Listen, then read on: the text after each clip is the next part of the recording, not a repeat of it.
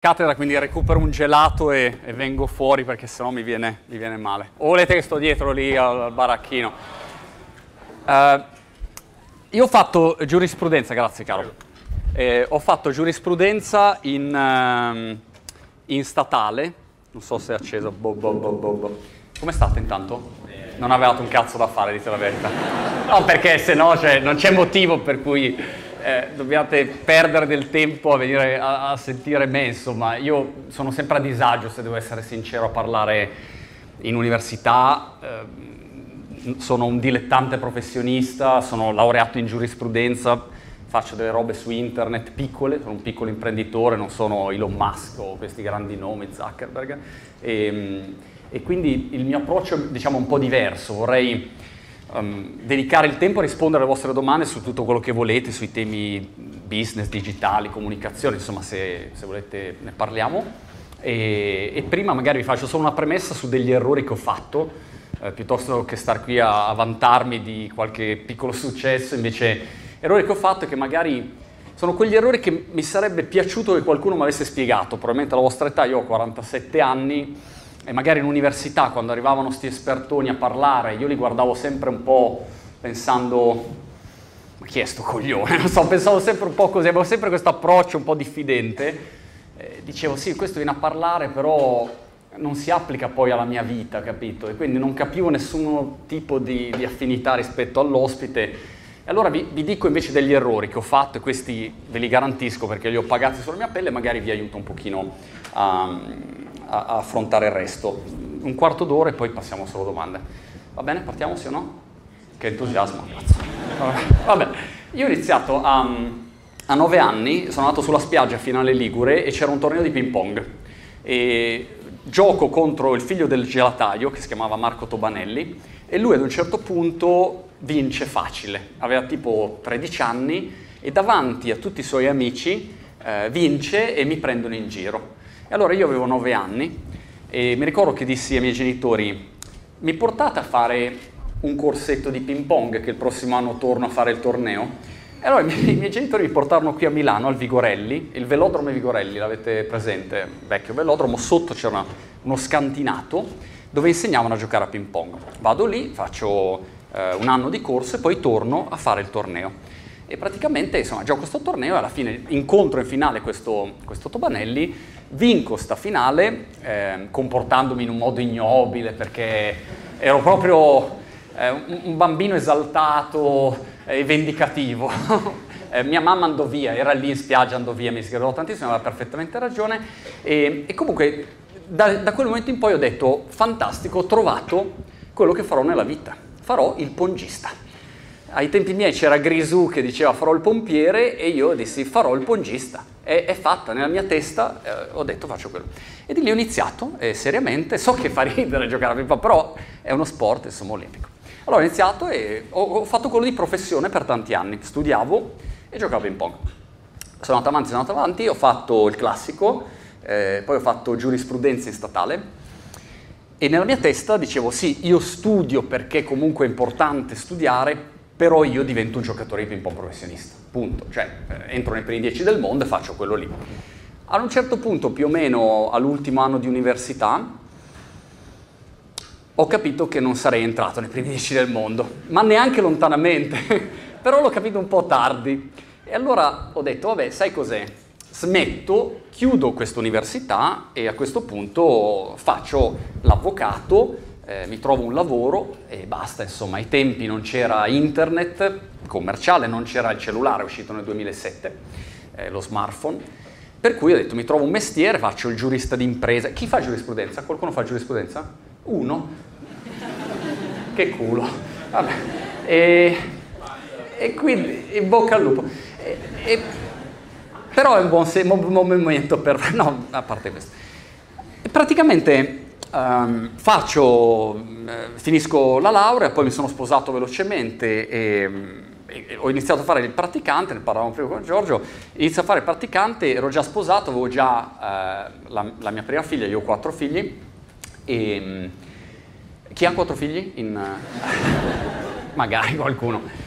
E ad un certo punto prendo il primo stipendio, 300 euro E ho pensato, cazzo, è un bel problema questo, perché eh, mi sa che così non ero bravo a fare i calcoli, giocavo a ping pong, e immaginate uno che gioca a ping pong fa legge e poi guadagna 300 euro e dici come faccio a campare qui? E quindi mi ricordo che eh, cercai di inventarmi delle robe, andai, mi trasferì a Gallarate perché c'era un giocatore di ping pong che aveva lo studio legale e lui diceva guarda io ti do 500 euro a Farone e in più ti pago per darmi lezioni di ping pong e giochi in squadra da noi. E quindi io che ero, immaginate, il numero 3 d'Italia, insomma, che significa che sei una pippa clamorosa nel mondo, però in Italia, capito, eri, eri un po' bravo, a questo punto mi ritrovo a giocare in Serie C a Gallarate per pagare i conti e fare lezione a questo mio amico, insomma, che non sapeva giocare, e, ed era un po', un po' frustrantino. E in più facevo un mestiere, eh, quello dell'avvocato, che cominciandolo a fare ho detto forse non fa per me sto mestiere. Per cui mi sono ritrovato a un certo punto in cui uh, ricevo una telefonata da un mio amico, altro giocatore di ping pong, che dice guarda io lavoro nel mondo di internet e vorrei che tu venissi a fare marketing da me. E gli dico guarda Marco, non so che cosa sia internet e io faccio legge, cioè non, non so che cosa sia il marketing. Però lui mi disse no, guarda prova e quindi mi trasferì a Como e di lì ho incontrato internet. Per cui questa premessa per dire quanto quello che studiate oggi quello che pensate magari oggi, i piani che avete, dicevamo prima, Patton, il comandante generale Patton diceva eh, tutti i piani funzionano molto bene fino al primo assalto. Al primo assalto cambia tutto, tutto quello che era il tuo piano meraviglioso in testa salta. Per cui voi oggi studiate per dei mestieri eh, che ancora non esistono, eh, bocca al lupo, per cui di fatto è più un essere pronti a quello che succederà. Tra 5 anni, 10 anni c'è della roba che qua io non vi so dire quale sarà, però non è quello per cui state studiando oggi. Quello che vi torna utile è studiare, avere un certo tipo di attitudine e mentalità. Quando ho incontrato internet è stato amore a prima vista, perché? Perché mi ha aperto la possibilità, mi ha aperto l'idea di libertà. Ai tempi miei c'erano solo due strade, o facevi il dipendente, lo schiavo da qualche parte, ipotesi 1, ehm, Ipotesi 2, facevi l'imprenditore, aprivi il tuo ristorante o la tua bella fabbrica e in bocca al lupo. Io non ho mai avuto il coraggio, è l'ora di arrivare ragazze, eh, cominciamo, scusa. E, io non ho mai avuto il coraggio di, di fare l'imprenditore, capito, col magazzino, eh, poi ho sempre avuto questa paranoia dell'incendio, ho sempre pensato, cioè, non so perché cazzo sto cazzo di incendio, però eh, l'incendio, poi mi si incendia la merce, no? E un mio amico che ha il magazzino diceva, ma assicurazioni? Mai sentito parlare? Ho detto, hai ragione, ecco, non lo sapevo. Però non l'ho mai fatto, non ho mai avuto quel coraggio lì. Quando ho conosciuto internet mi sono innamorato perché ho detto, questa è una cosa che non so che cosa farci su, però mi apre una possibilità di crearmi la mia nicchia, il mio posticino nel mondo con le mie regole, i miei tempi, le mie paure, i miei difetti o, mie, o i miei punti di forza. E quando l'ho incontrato, quindi ci sono proprio cascato dentro, ho cominciato a immergermi, adesso insomma per una ventina d'anni. È stata una relazione complessa ed è una relazione complessa perché tutte le relazioni non sono mai facili. Eh, io non so, come un matrimonio, qualcuno è sposato? Ok, vi sposate in fretta qua in cattolica, devo dire, complimenti. Okay. Qualcuno è fidanzato? Ok.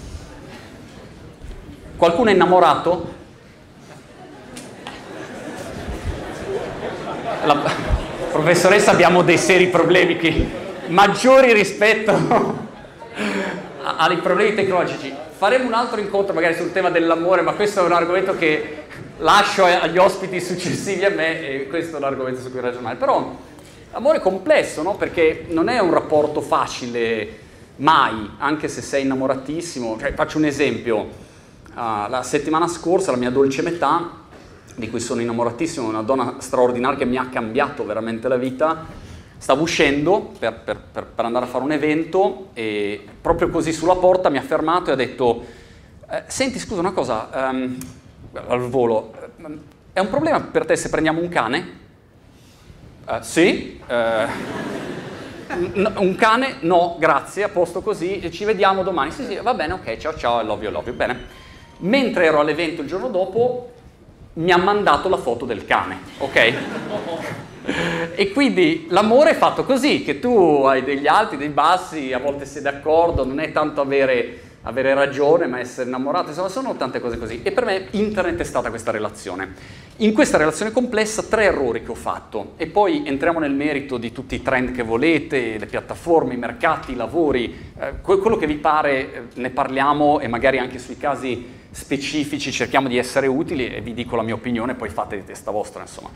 Però il primo errore che ho fatto e che vi auguro di non ripetere è stato quello che definirei il consistency bias. Parlavamo prima appunto di psicologia, consistency bias c'è chi lo può spiegare meglio di me, ma in sostanza è questa tendenza a restare legato a una cosa che tu hai già cominciato a fare e in un qualche modo ci sei affezionato. Io ho fatto il classico, ho fatto giurisprudenza, ho fatto l'abilitazione a patrocinio, poi capito, due o tre mesi dall'esame di avvocato sono andato in una cancelleria, ero in fila, all'ennesima fila schifosa lì a fare, capito, che non succederà al nostro amico avvocato, però ai tempi c'erano le file schifose. E ho detto, ragazzi, io questo mestiere non lo faccio, non so che cosa voglio fare, però non, voglio, non voglio andare avanti. Però ci ho messo degli anni a cambiare, perché ormai, sai, se tu hai dedicato sette anni della tua vita a fare quel mestiere lì, a studiare, oppure, non so, mia figlia, 19 anni, fa medicina, eh, farà 11 anni, ok? Eh, 11 anni medicina e poi cosa fai? Immaginati se arriva da me e dice, ah però guarda, dopo 11 anni di medicina apro un franchising di pizzerie. What? Cioè da genitori, infatti io ho ancora mia mamma che a, a volte mi chiama e dice, ma pensi ancora di fare un esame di avvocato? Perché giustamente la genitore ha questa preoccupazione. Però la verità è che ad un certo punto arrivi in una situazione in cui prima cambi, meglio è. E nel mio caso, quando ho visto internet, ho aspettato a cambiare, perché ero attaccato a quello che, che facevo. È come dire, se tu hai una relazione che non funziona, sei sposato per dieci anni e a un certo punto non funziona proprio più, è inutile che pensi a quello che è successo prima. O hai una casa, compri una casa che valeva un sacco, poi non vale più niente, dici sì, però eh, io voglio il, grano che, che mi avevano dato all'inizio. No, non funziona così. Devi valutare la situazione in quel momento. Quello che vi garantisco è che oggi tutti i settori, tutti dal primo all'ultimo, sono travolti da questa ondata del digitale e si rimane attaccati ai vecchi modi di ragionare. È come dire, uh, io l'anno scorso ho scritto questo libro um, che, che, è una trascrizione dei video, quindi non lo dico per, per, segnalarlo, non compratelo perché è una trascrizione dei video, quindi è gratis online, eh, però è stato il libro di business più venduto del 2017. E la cosa incredibile è che quando la gente andava in libreria, le persone che lavoravano in libreria dicevano ma questo qui chi è? In quale programma televisivo lavora questo tizio? È un calciatore? Cioè si era ancora legati, si è ancora legati al fatto che tu oggi per creare un tuo brand personale, un tuo posizionamento, una tua immagine come persona, come azienda, devi ancora passare da alcuni canali tradizionali. Quando, ne parlavamo pro- poco prima, io ho un amico che si chiama Carlo Balestriere, che si è appena laureato in psicologia e ha la pagina di psicologia più grossa in Italia su Facebook, 1.700.000 fan. Psicologia applicata, qualcuno la conosce? Ok? Carletto, da Napoli, fa anche fatica un pochino quando parla a capire cosa dice Carlo, eh, però fenomenale, bravissimo, autodidatta, mh, mm, di Facebook ne sa molto più di me, ed è uno che da zero oggi ha una pagina di psicologia, la più grossa in Italia, la più grossa community c'era lui, nato da, dal nulla, oppure penso Ninja, qualcuno conosce Ninja, quello che gioca a Fortnite, un sacco di posti di studiare, tutti a giocare a Fortnite, ho già capito, cioè Ninja fa 500 mila dollari al mese, bellino. Cioè, non sono pochi, giocando un videogame. Immaginatevi se vent'anni fa io fossi andato da mia mamma a dire sai, di mestiere magari potrei giocare a Pac-Man. Cioè, ma sei fuori di testa. Oggi tu vedi delle cose che sono incredibili, in continuazione. E questo vale in tutti i settori, non ce n'è un altro. Ho visto, non so, sono passato davanti a un negozio di Calzedonia ehm, e al posto di esserci la foto di Naomi Campbell, no, una modella così, c'era Chiara Ferragni ma è giusto perché Chiara Ferragni oggi ha il seguito più grosso che ci sia nel, nel mondo della moda su quel target, per cui è incredibile come sia cambiato. non a- appoggiarsi a quelle che sono le sicurezze di uno status quo che è vecchio. Secondo errore che ho fatto è stato quello di sottovalutare questo mondo, molto. L'ho, l'ho sottovalutato un bel po', un bel po'. E in pratica ho fatto questo. Un anno sono andato a Londra, ho visto Jamie Oliver, conoscete Jamie Oliver, il cuoco? Ho visto il, il cuoco Jamie Oliver e lui faceva uno show televisivo che si chiamava The Naked Chef e spiegava la cucina ai singoli in sostanza. Sono tornato in Italia e ho detto anch'io voglio fare un programma dove spiego l'informatica agli italiani. E ho provato a scrivere a Rai, Mediaset, così, e mi hanno detto non ci interessa. Bene. Poi però apriva Sky in quel momento. E allora eh, riesco a trovare un contatto eh, con, ehm, con, Emilio Carelli, che era il direttore di Sky. Arrivo giù, eh, mia mamma peraltro, mi, eh, che, che, faceva la formazione di giornalisti, che mi ha insegnato in cattolica. Qualcuno, Romana Garassini, qualcuno ha mai fatto il corso con mia mamma? Nessuno? Bene. Va bene, scusate se ve l'ho chiesto. Tanti anni, adesso non insegna più qui da un paio d'anni. E la cosa incredibile è che vado a Roma e, e propongo il mio format. Mi ricordo che entrai ehm, da, da, Emilio e, e, dissi, guardi, io vorrei fare un programma eh, dove insegno i computer agli italiani. Appuntamento avuto dopo circa sei mesi, lui mi guarda e dice, non ci interessa, grazie. Va bene, arrivederci. Sono andato via e da quel momento per sei mesi ho continuato a scrivergli dicendo ma è proprio sicuro, non è proprio sicuro, così. Stremato, lui e la sua segretaria a un certo punto mi fissò un appuntamento qui in Cattolica, perché lui insegnava in Cattolica, teoria e tecnica online, piru piru qualcosa. Una roba del genere, non mi ricordo neanche il titolo. E mi ricordo che faceva gli esami qua da qualche parte e io vado, aspetto due ore, ogni volta glielo rinfaccio, finiti gli esami mi presento e dico scusi sono io però là eh, avevo questa idea di fare questa trasmissione informatica, è proprio una figata. E lui mi guarda e dice, guardi, io non so come dirglielo, a noi non interessa, e noi facciamo informazione. E allora andando via poi mi sono un po', sai quando ti scocci, perché dici, sono stato un anno, capito?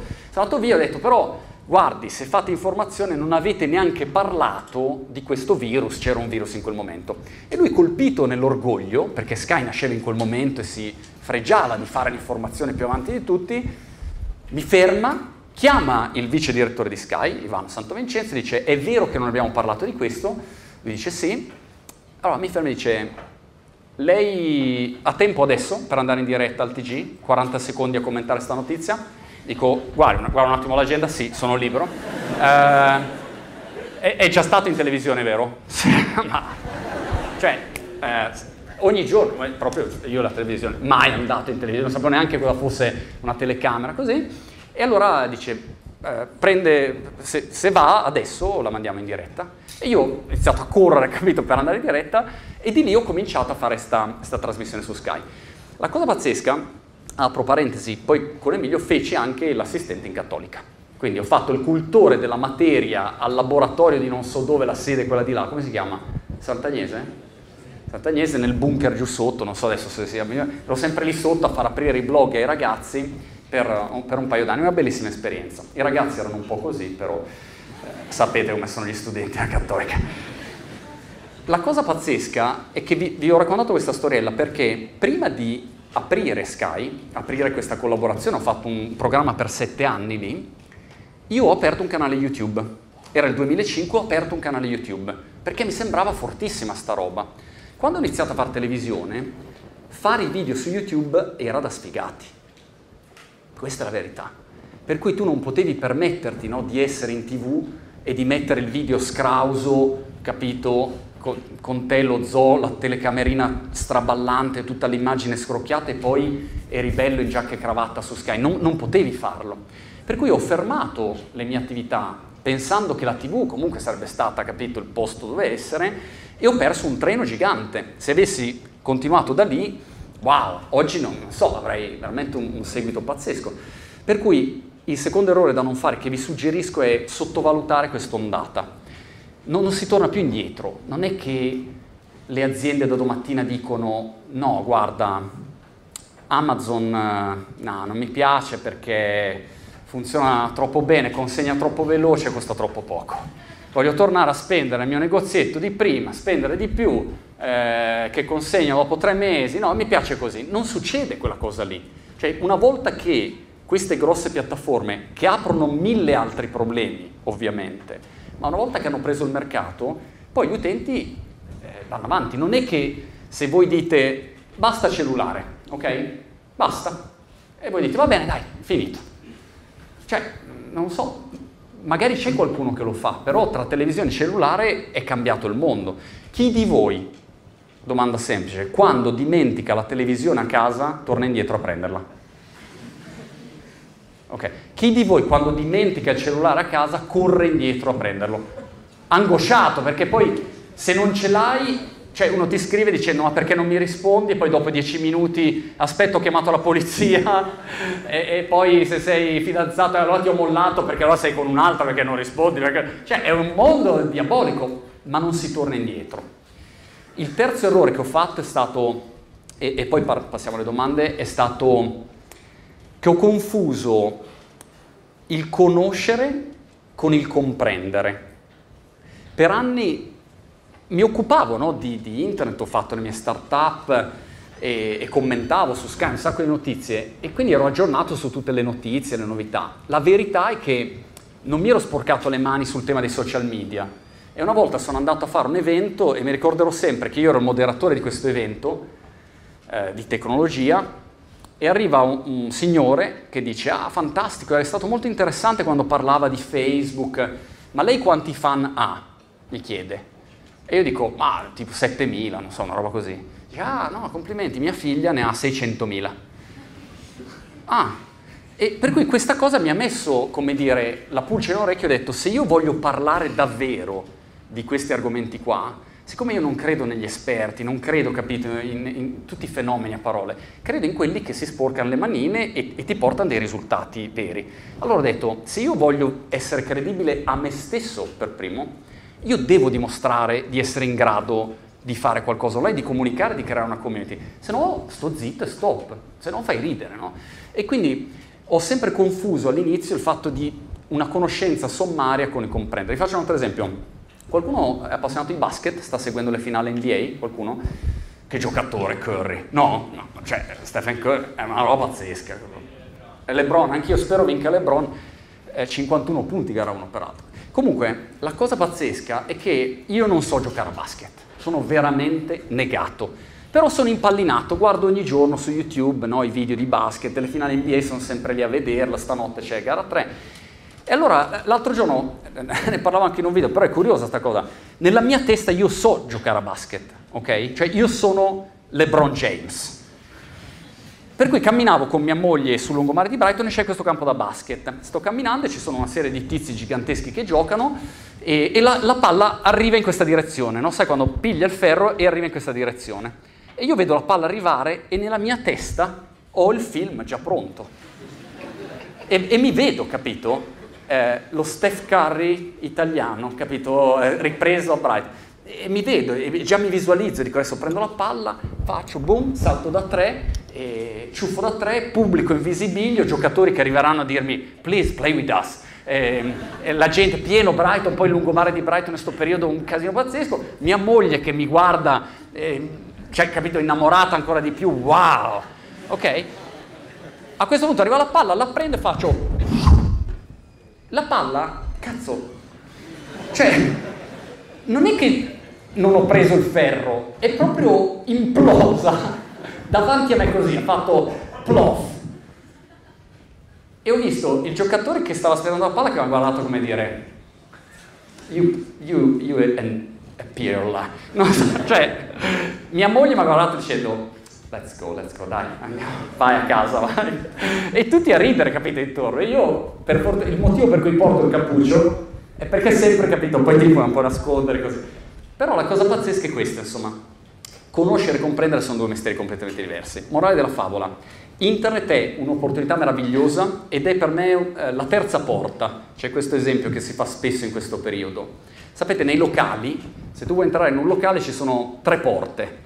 La porta numero uno è l'ingresso principale, pieno così, con la fila gigante, eh, capito, tutti in coda, aspettare col buttafuori che ti fa entrare o meno. La, posta, la porta numero due è la porta del VIP, la celebrity che entra, Leonardo DiCaprio entra, o la Poelka, non lo so, si può dire la Poelca? Non so, ma avete... La Poelca. Peraltro famoso all'estero perché in una finale, quando è che eh, la palla stava uscendo e nel momento decisivo lui si alzò e prese la palla in mano. E il mondo disse, ma stai scherzando? Eh, comunque, prescindere Poelca, scusate. E la porta numero due è quella della celebrity. Internet è la porta numero tre. Cioè, fino a vent'anni fa tu avevi solo, nel mio caso, la 1 e la 2. O eri uno già, capito, ricco di famiglia o eri già famoso di tuo, oppure facevi la fila per trovare il tuo lavoro come tutti gli altri e aspettavi, mandavi il tuo curriculum. Oggi è la porta numero 3, che è quella di dire posso trovare una strada alternativa, diversa, posso andare dalla porta di servizio e magari c'è so, il cuoco di quel ristorante, il cuoco di quel, di quel, locale che ha un impallinato di ping pong, gli regalo un set di racchette da ping pong e questo dice facciamolo entrare questo, oppure posso fare un sito dedicato ai migliori ristoranti e quel locale mi chiama perché dice guarda io voglio quell'influencer e deve essere il primo tizio che entra nel mio locale. Internet è la nostra porta numero 3, è difficile, è faticoso, è lunga, eh, c'è un sacco di gente, è un far west pazzesco, eh, se inizi a metterci la faccia è pesante perché ogni mattina io mi alzo, apro un'app e il commento medio è ti odio perché sei pelato. Oppure ti odio perché sei diventato pelato. Oppure robe così, no? E dove tu dici che cosa faccio? Mi faccio il trapianto? Non lo so, non c'è modalità per moderare tutto quello che è l'abuso che arriva online quando crei contenuti ed è una cosa da considerare.